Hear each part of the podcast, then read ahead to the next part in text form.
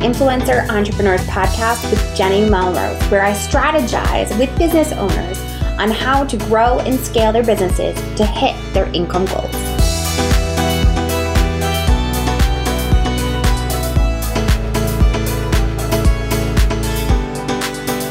This is episode 282 of the Influencer Entrepreneurs Podcast with Jenny Melrose.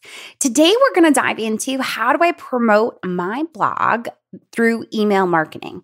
You have heard me over the last couple weeks really kind of dance around this topic, talk about nurture emails, talk about how you can make sure that you are growing your list. So, and also creating SOPs so that it makes it easier for you to continue to do this within your business.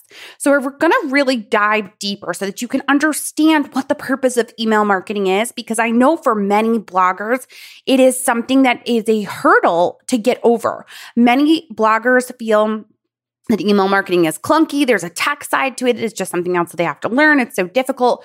We're going to make it super simple. We talked last week back in episode, actually back in episode 242, we talked about how to grow an email list. So you need to make sure that you go back and listen to that one if you're not convinced yet. But we're really going to dive into this today as far as how you're going to use your email marketing to actually drive traffic back to your site. Now, before we get into that, I want to make sure that if you haven't already grabbed my email list growth guide, that you do that. Just send me a DM on Instagram. I will send it directly to you. I also have had a quite a few of you take advantage of the content marketing audits that I am offering right now for anyone that leaves a rating and review on Apple Podcasts. So if you haven't already done that, Send me a screenshot of it via DM on Instagram at Jenny underscore Melrose, and I will make sure to do content marketing for you for free. All you gotta do is leave a rating and review.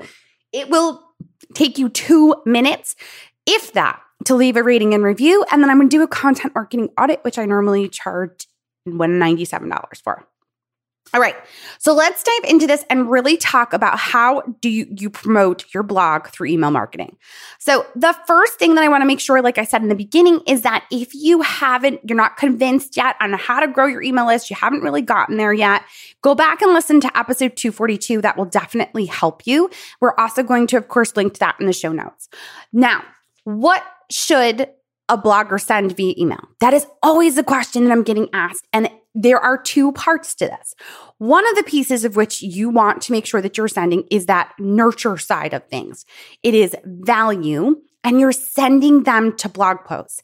That is considered nurture to actually drive traffic to your site because you're providing them with free content. Anytime you are providing someone with free content, which is what you're doing via your blog, then you are providing them with value. The other piece of what you can potentially be sending to your list as a blogger is a promotional email, which is then sales. You are looking for them to make some form of payment to you. So there is a difference between the two. I will have a lot of bloggers that will say to me, I see that if I send a nurture email, it can't be asking them to do something. I just need to be talking about them and telling them something and giving them a recipe for free in my email.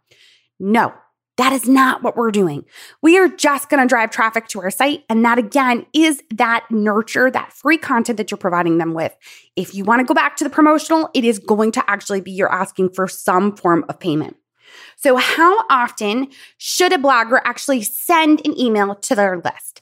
This is another question that a lot of people have a tendency to ask. And with this, it really depends upon your audience and how often you have already been emailing your list. If you have only been emailing your list once a month, I would not recommend doing more than once a week right out of the gate. Ideally, I would recommend you're emailing your list three times a week. That is what I am doing. I am emailing my list three times a week with new content.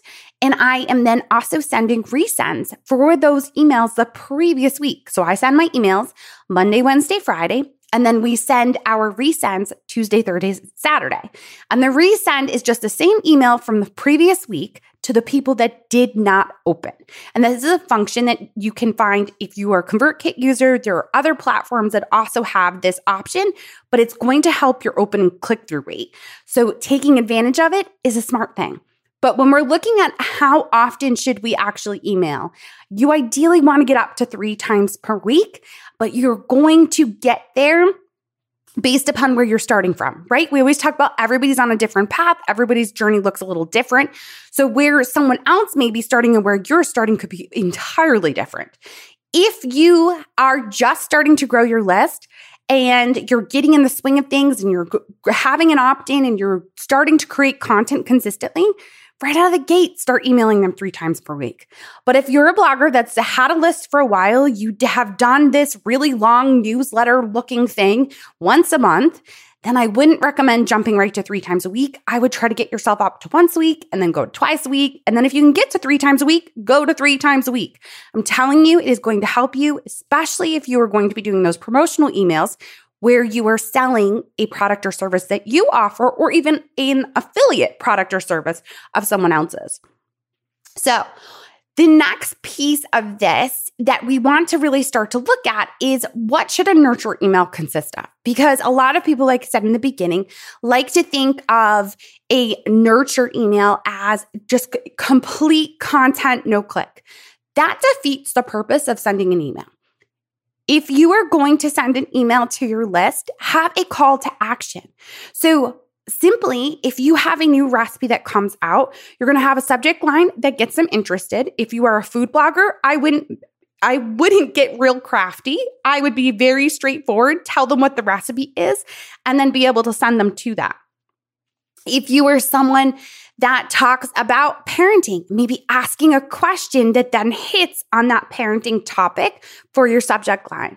Then, as you get into the body of it, your nurture email is going to consist of a couple sentences.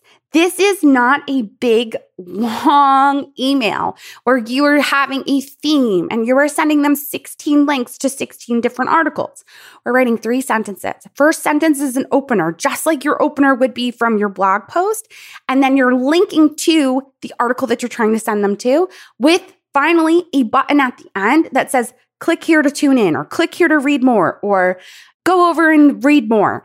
You just want to make sure that you have a call to action at the end, but all you simply need are three sentences. Get them interested, have them wanting to know more about it, and then get them to click through to go to that article. Then the last piece of this, of course, we've talked about the difference between there's a nurture email and there's also a promotional email. Well, what should a promotional email consist of? Well, when it comes to that, your promotional email is going to have a purpose of telling them a story, hitting on pain points that they have that your product or service now solves, and sending them to that product or service to sell them. So your promotional email is very specific. And I would recommend that if you have multiple products, think about doing your promotional emails and in a series once a month.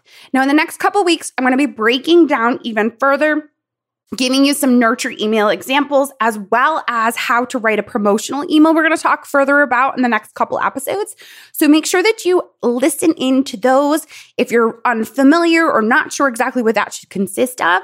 But when it comes to these nurture and promotional emails, it's important that you become consistent in order to nurture them. Because even if you're going to have sales, you have to be nurturing them beforehand in order to do those promotional emails. All right, you guys, I appreciate you so much for listening in. If you haven't already left me a reading and review, I would love it if you do so. Just send me a screenshot at Jenny underscore Melrose on Instagram, and I will do a free content marketing audit for you. All right, until next time, I will see you all then.